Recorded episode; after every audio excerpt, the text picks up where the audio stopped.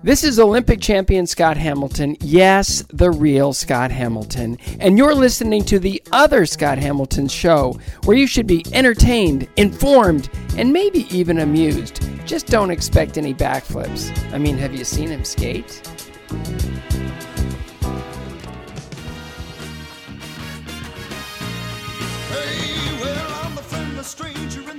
Carolina Panthers. New coach, interim. Marquee player, franchise player gone. And yet they go out and they beat Tampa. It just it was a weird day. It was a weird day. Steve Wilks, the interim coach of the Carolina Panthers, beat a team quarterbacked by Tom Brady. Meanwhile, Riverboat Ron Rivera beats a team quarterbacked by Aaron Rodgers. It's just absolutely bizarre set of circumstances. How many changes has this franchise had in the last five years? It's mind blowing. Four years. Just go four years. How incredibly different everything is at Bank of America Stadium. Panthers are going to play at the Falcons on Sunday. That's a one o'clock kickoff on Fox. Atlanta, four and a half point favorite. But remember this Carolina, as incredible as it sounds, and make of it what you will on the 25th of October, only one game removed from the lead in the NFC South.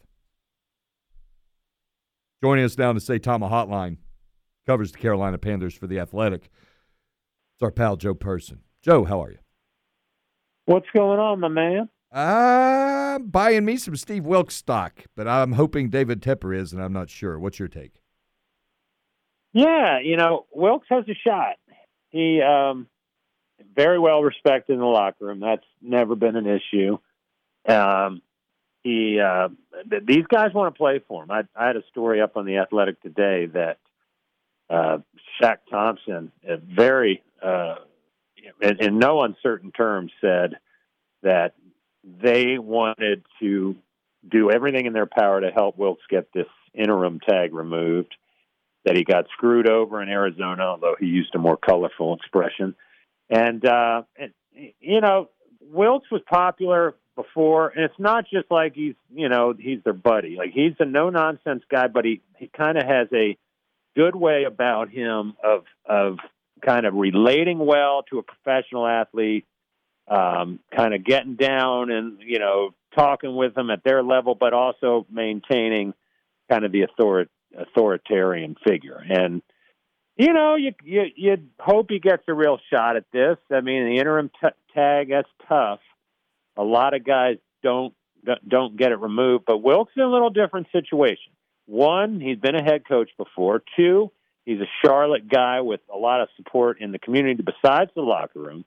And then, you know, frankly, he is a well qualified black coach at a time when the NFL is trying to do a lot better with its minority coaching hiring practice.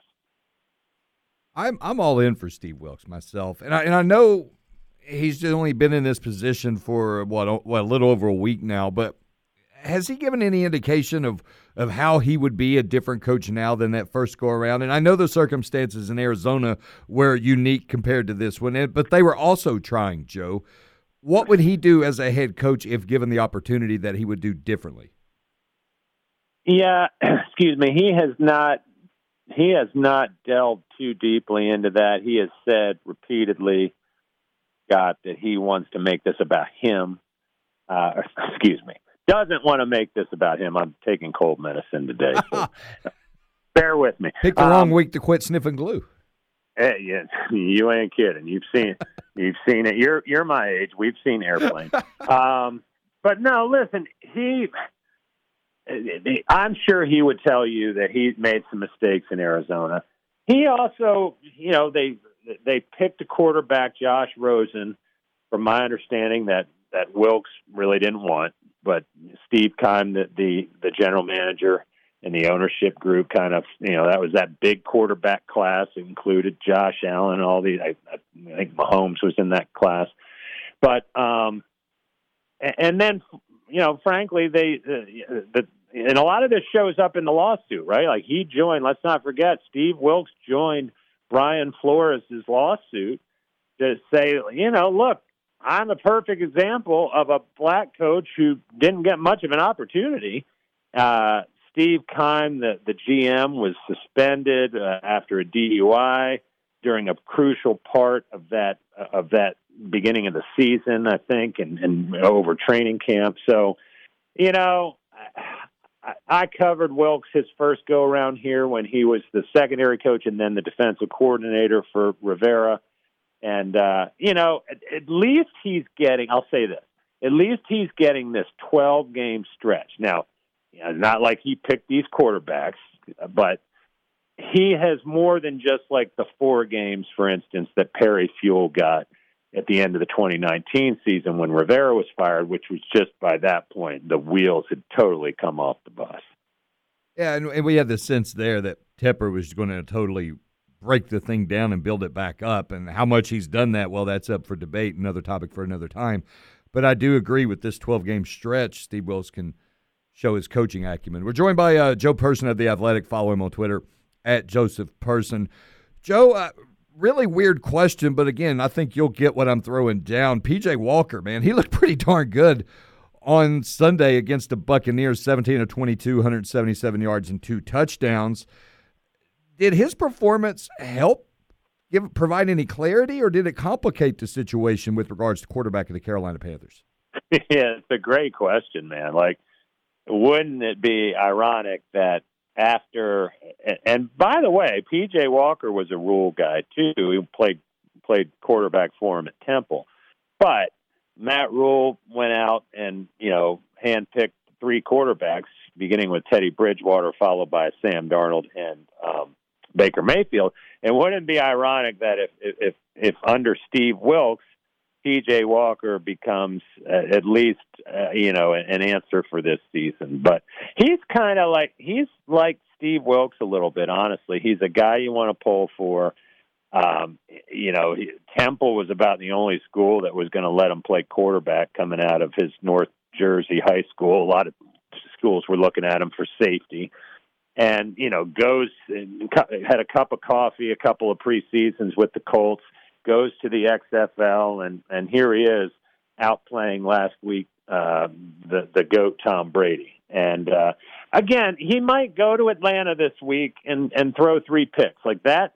That has been his Achilles heel when when he's had opportunities before here in Carolina. That he'd make a nice play, but then he would kind of do something ill-advised, often like throwing back across his body. That was a that's gotten him into trouble.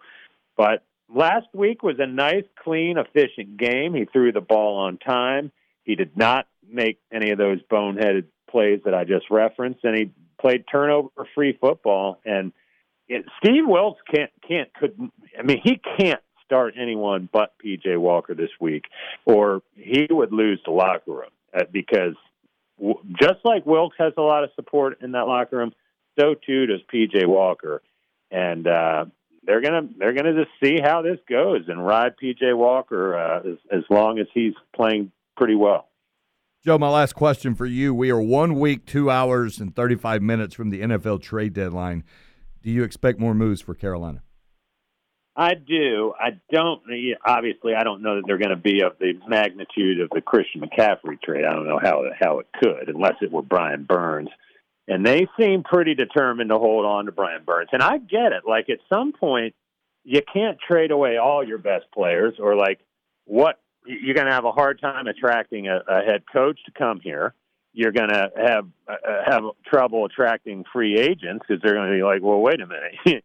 you just let Brian Burns go. But I do think, you know, some guys like uh, Shaq Thompson, you know, he's kind of his contract is such that he could be a salary cap casualty this offseason anyway. You know, Donte Jackson, I get the impression they've fielded some calls on him. You know, he's a little bit, you know, obviously he's older than Jaycee Horn. I guess it depends on how much Steve Wilks and Scott Fitterer trust C.J. Henderson if they were going to pull the trigger on a Donte Jackson. Eh, you know, and then some kind of down the roster guys. Cam Erving is an offensive tackle who started a lot of games in this league. He's kind of a and you know he didn't play real well last year, but he is a veteran, uh, and and he's sort of a luxury here. He he, he doesn't play. He's he's kind of the mentor for Ike Ekwonu. But yeah, I do think uh, they'll they'll do something, but I think it'll be I, I think, relatively minor in scope. Does anybody ever call for uh, J.J. Jansen? JJ Jansen's a good dude, man. He's uh he, he for a while his kid was in the same younger but in the same little league as my kid and uh just the kind of yeah, I mean my I like talking to JJ Jansen because um he is he's seen it all, man. Like it is a little weird that the longest tenured player is your long snapper and he's about to break John Kasay's record, by the way.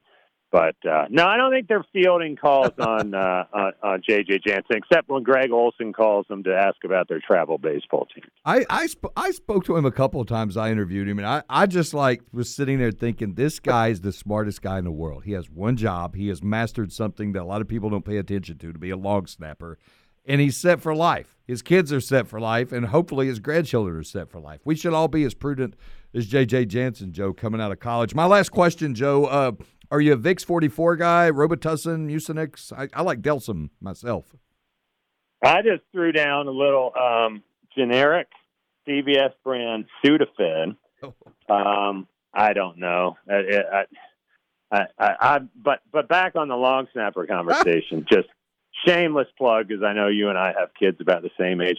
My youngest and our only boy is the uh, JV long snapper at Myers Park High School as a ninth grader.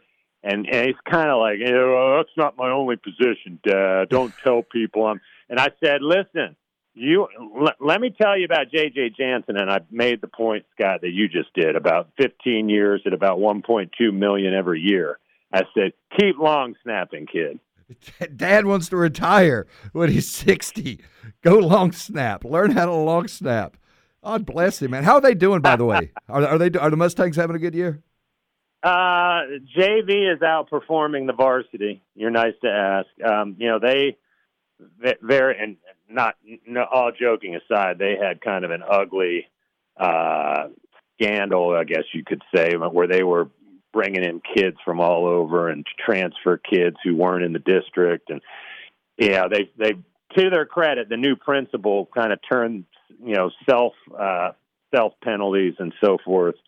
So new coach in varsities, eh, maybe a game or two under 500, but I, I appreciate that they're they're doing it the right way. He's Joe Person of the Athletic. Follow him on Twitter at Joseph Person. Joe, my last piece of advice as you get off here: don't chase the uh, CVS knockoff Sudafed with Blanton's or Knob Creek or anything. Let's have some water, bro.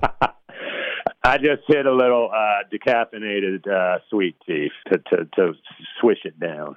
Very adult decision, Joe. Appreciate you hopping on. Hope you feel better, man. Have a good week, man. See you, brother. That's Joe Person of the Athletic. Yeah, J.J. Jansen. J.J. Jansen has been in the NFL since 2008. He played one year for the Green Bay Packers. And then they shipped him to the Panthers. He's been with the Panthers since April 13th, 2009. Think about that. And he just long snaps. And I, I keep checking the roster year in and year out. I'll uh, oh, there he is. He's back. We'll go to training camp at Wofford. Oh, there he is. He's back. And it's it's what he does. It's what he does. Went to a Pro Bowl in 2013 and he just comes out every Sunday, long snaps, gets paid buku dollars. God bless JJ Jansen. Stick around more of the Scott Hamilton show to come.